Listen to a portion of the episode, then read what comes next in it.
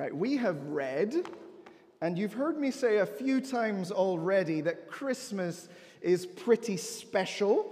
There are so many reasons Christmas can be great. I wonder, can some of you shout out some of your favorite things about Christmas? Children and grown-ups, if there's awkward silence, responsible grown-ups, that's who I'm expecting you to contribute. Favorite things about Christmas, some of you guys on this side, maybe? Presents. That was Dad, I heard uh, shout that out. Somebody over here shouted something. Was that you, Isla? Food. Excellent, yes. Anything in particular? Pigs and blankets from the back. Thank you. Uh, anything else? Favorite thing about Christmas makes it so special? Girls, yes. Jesus. Great answer. And you know what? We're going to get to that. Brilliant. Anybody else? Family. Thank you. Guys at the back? Celebration of Jesus' birth. Yet we're getting more specific. I like it. There were some people over here. Ewan, was that you something? Christmas tree. Love that. Great answer. Maybe some of the grown-ups. Anything? Favorite thing about Christmas? Cheese. Excellent answer. I can't have cheese. It makes me very sad.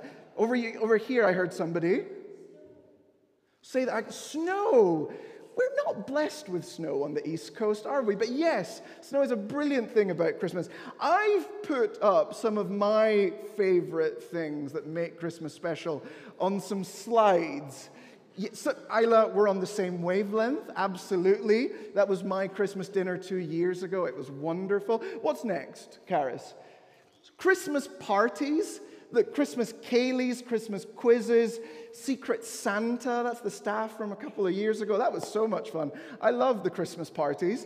Uh, what else have we got, Karis? Now, see, this is an interesting one. For a town like ours, going home for Christmas, I really like that. That's, that's a couple of years ago, going back to, to Peru. It involved getting the plane for eleven hours, and then those pictures are just to remind myself of what I'm missing, twenty-five degrees heat in the southern hemisphere. But it's lovely. Going home for Christmas is one of the things that can make it so special. I think there's one more. Oh, yes, and family. And I think one of you girls, Catherine, I think you said family, absolutely. I just put up a bunch of pictures from Christmases throughout the years. Uh, it made me very emotional putting that together, actually. There are so many lovely things. Karis, get rid of that, please.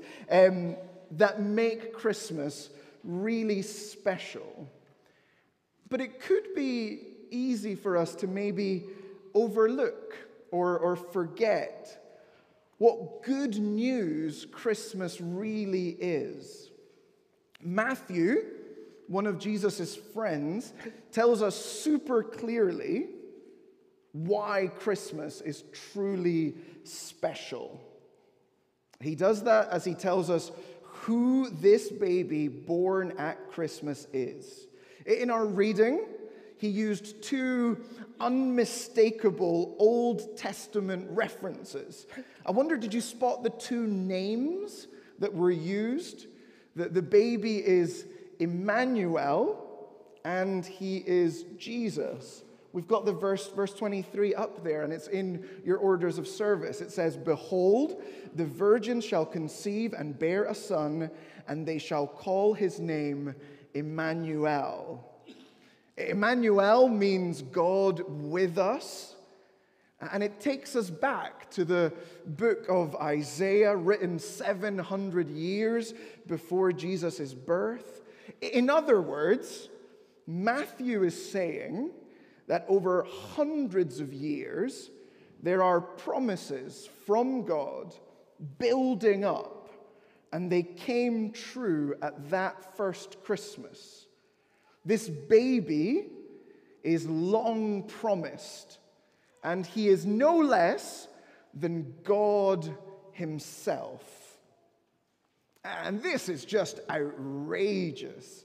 The, the Bible's claim about Christmas, the reason it's such good news, is because God has come in the flesh, in person. Jesus isn't just a, a teacher or a healer or someone who feeds people, though he did do all of those things out of compassion. He is God with us. And that's the first thing that makes Christmas so special. I wonder if you'll remember that, that the first thing that makes Christmas so special is that God is with us, Emmanuel. Let's read verse twenty-one, Karis. I think it will come up. It's in your order of service. And the other great name given to this long-promised child. Jesus wasn't a, a, an unusual name. Back in the first century, let's read it. She will bear a son, and you shall call his name Jesus, for he will save his people from their sins. Jesus means God saves, or God to the rescue. I think we can put it like that. And like before, this too is pointing back to a, a promise written hundreds and hundreds of years before in the Old Testament.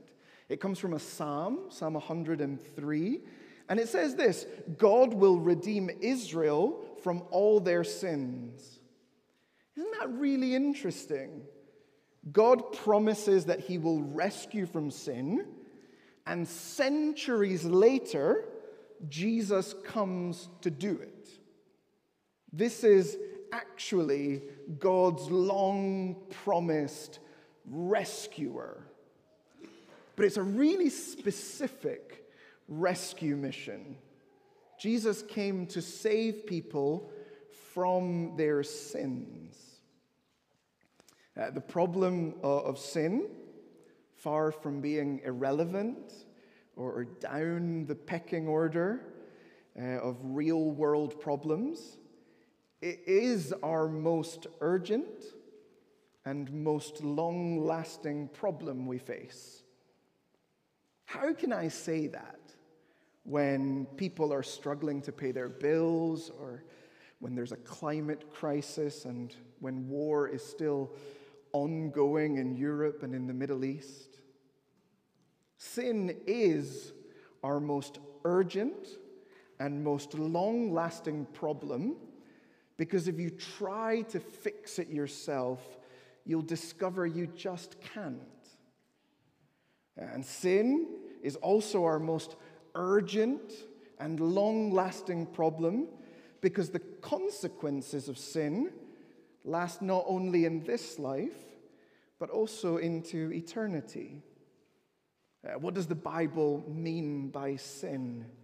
Well, the key to it is that letter right in the middle of the word. Sin puts I at the center of the universe. It says, God's not the boss, I am. I can do what I want, when I want, and no one has the right to say otherwise. And so, though God has made us and gives us everything good to enjoy, like all our favorite Christmas things, we don't give him thanks and don't listen to how he tells us how to live. We think we can run our lives our way. Uh, the problem is that that just doesn't work when everyone only looks out for themselves. I know myself. And all I need to do is play a couple of board games or live under the same roof with some of my family for a couple of days over Christmas to realize that human beings, we, we struggle to maintain the peace. Uh, I wonder if you can relate to that at all. Uh, living for me isn't the way we were made to be. It doesn't work. And the most serious consequence of sin, the Bible says, is that it ruins and ruptures our relationship with God.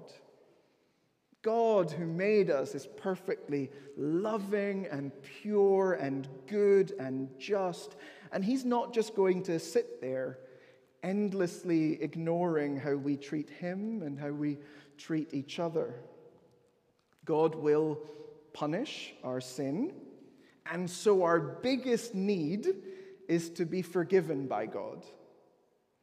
That is why Jesus came that first Christmas to rescue us from our sins and its consequences. Let me put it this way. I don't know if you've ever been rescued at sea. I haven't, but I want you to imagine for just one second that you are on a ship and it's sinking. Maybe you're already in the icy water, being shoved by the wind and the waves, struggling to stay afloat. All of a sudden, you see someone in one of these, headed in your direction. Ha! Like clockwork. A lifeboat. How amazing to see a lifeboat. Oh, the relief. All you've got to do is get in the lifeboat to get to safety. I'm here to rescue you. Scott assured me that it would be totally okay to do it with Hillary and not with a child. I said it'd be tricky, but he's proving me wrong. Except for that he just crashed Hillary into some chairs. This lifeboat, this lifeline, is a picture of God's rescue. You're pulled on board, and you're saved from the sea that was about to swallow. Well done, you guys. Well done. And the lifeboat survived. You're pulled on board, you're saved from the sea, which was about to swallow you up. And you know what? For Christians, we, we have been saved. The, the, the baby born on Christmas grew up and died on a cross on Easter. Uh, on the cross, Jesus took the punishment our sins deserved. Uh, and if we're trusting in him, it's like we've been rescued from drowning. We're in the lifeboat, headed for the shore. That's, that's the glorious hope of Christmas. God has provided a way entirely free, entirely of grace, as a gift. Jesus has made it fully possible to be fully forgiven forever. For free.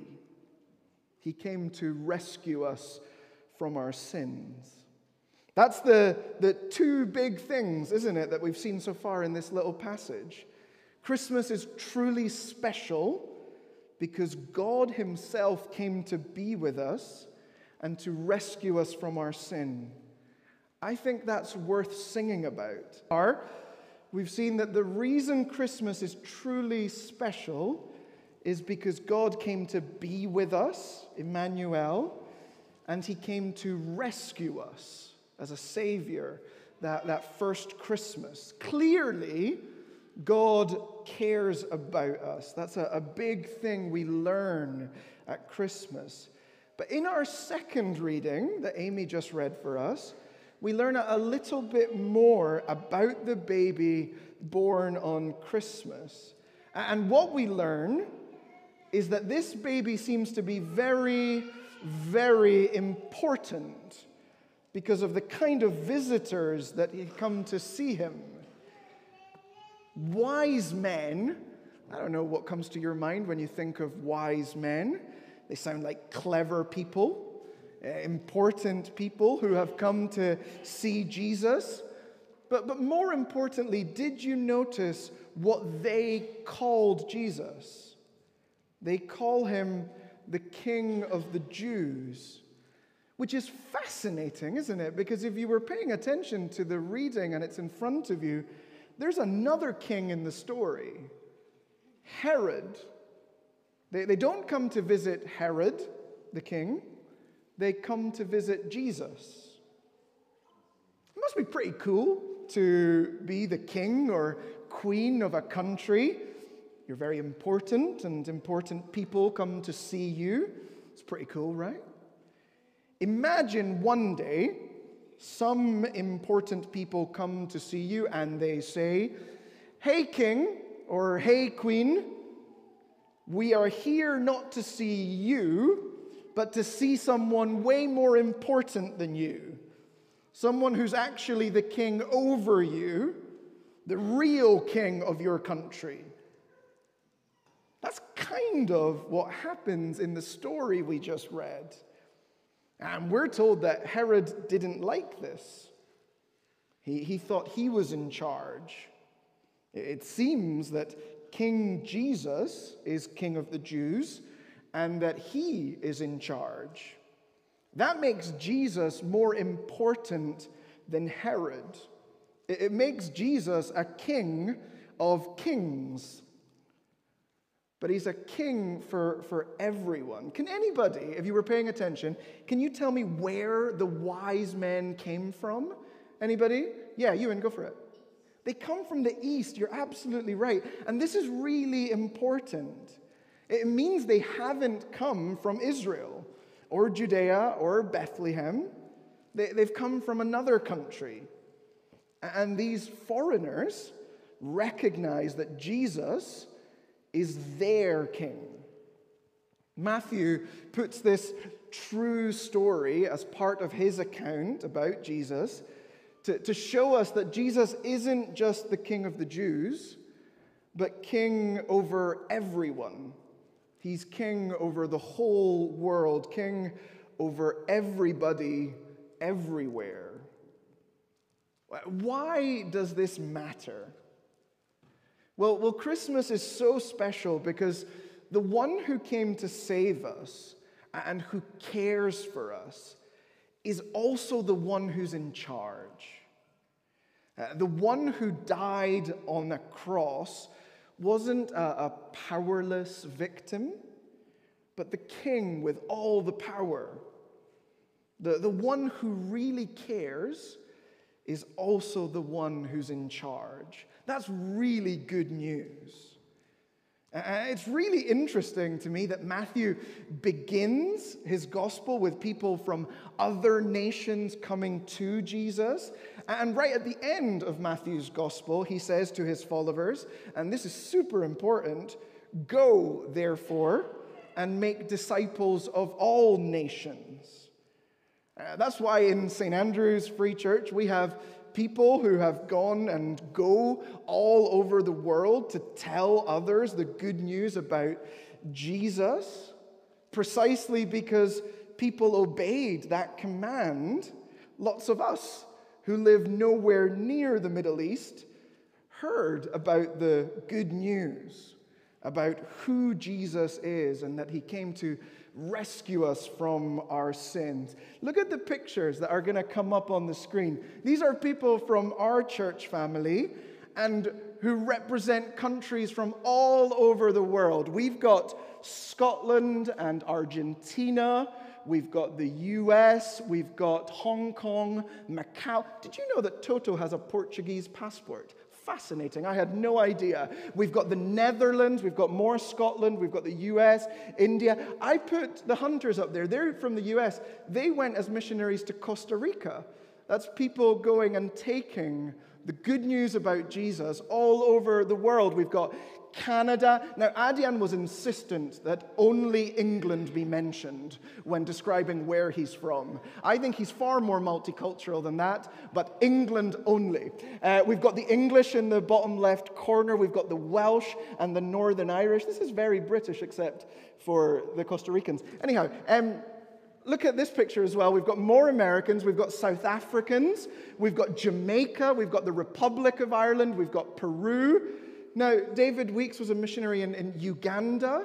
Look at all the countries of the world that the gospel has reached because Jesus is king over all the world and people obeyed their king's command. It's super encouraging to me to just see those pictures and know how represented the world is in this very room. And, uh, For two thousand years, people all around the world have heard about Jesus and concluded that he's definitely worth at least a second look. I would take it a step further. If this is true, that Jesus is king over the whole world, then that means he's king over every one of us in this room. And how should we respond to this king who came to rescue? Well, in our passage, there's actually three responses. You might remember Herod, and it's there in, in verse three, we read that Herod was troubled. Later on, we're going to read that Herod was furious. He, he tried to kill Jesus. He said no to Jesus. He shut the door on Jesus' face. And what a tragic thing when Jesus came to meet our greatest need and rescue us. And then in, in verses four to six, you'll see that the, the chief priests and the scribes are mentioned. They were the people that were in charge of what was like the church of the day. And they're asked about where Jesus is, and they look it up in their Bibles. And they say what it says, but they don't go looking for Jesus. Uh, later on, when they do encounter Jesus, they're just cold and indifferent to him. Like Herod, they say no. But, but finally, we get the, the wise men in verses ten and eleven. And I wonder, look with me at those verses and what it says. Three things they do. I wonder if you noticed it. Firstly, they rejoiced exceedingly with great joy. I'm going to read that again. They rejoiced exceedingly with great joy. Where do you think that lands on the happy scale? If you're a, a Christian, if you're trusting in Jesus, life might still be full of mixed emotions. It might not be easy. But we do have a, a joy that comes from knowing that we've been rescued, that we are safe on the lifeboat and headed to the shore. But we're, we're told a couple other things that the, the wise men do. They fell down and worshipped him, and then a little bit further down, then opening up their treasures, they offered him gifts, gold and frankincense and myrrh. Imagine giving Jesus your best, most favorite Christmas gift this Christmas day. What do you think? Pick your, your favorite toy and you give it to Jesus. We don't have to do that. You don't have to give him your favorite toy. But rather, we do have to respond like the wise men. Matthew is telling us this is how you should respond to the king who came to rescue. By worshiping Jesus, by loving Jesus with your whole lives, by trusting him, by listening to his words and obeying them, by serving him and others with the gifts that we do have. That's what Matthew would say is the right response to the king who cares for you and who came to rescue you from your sins.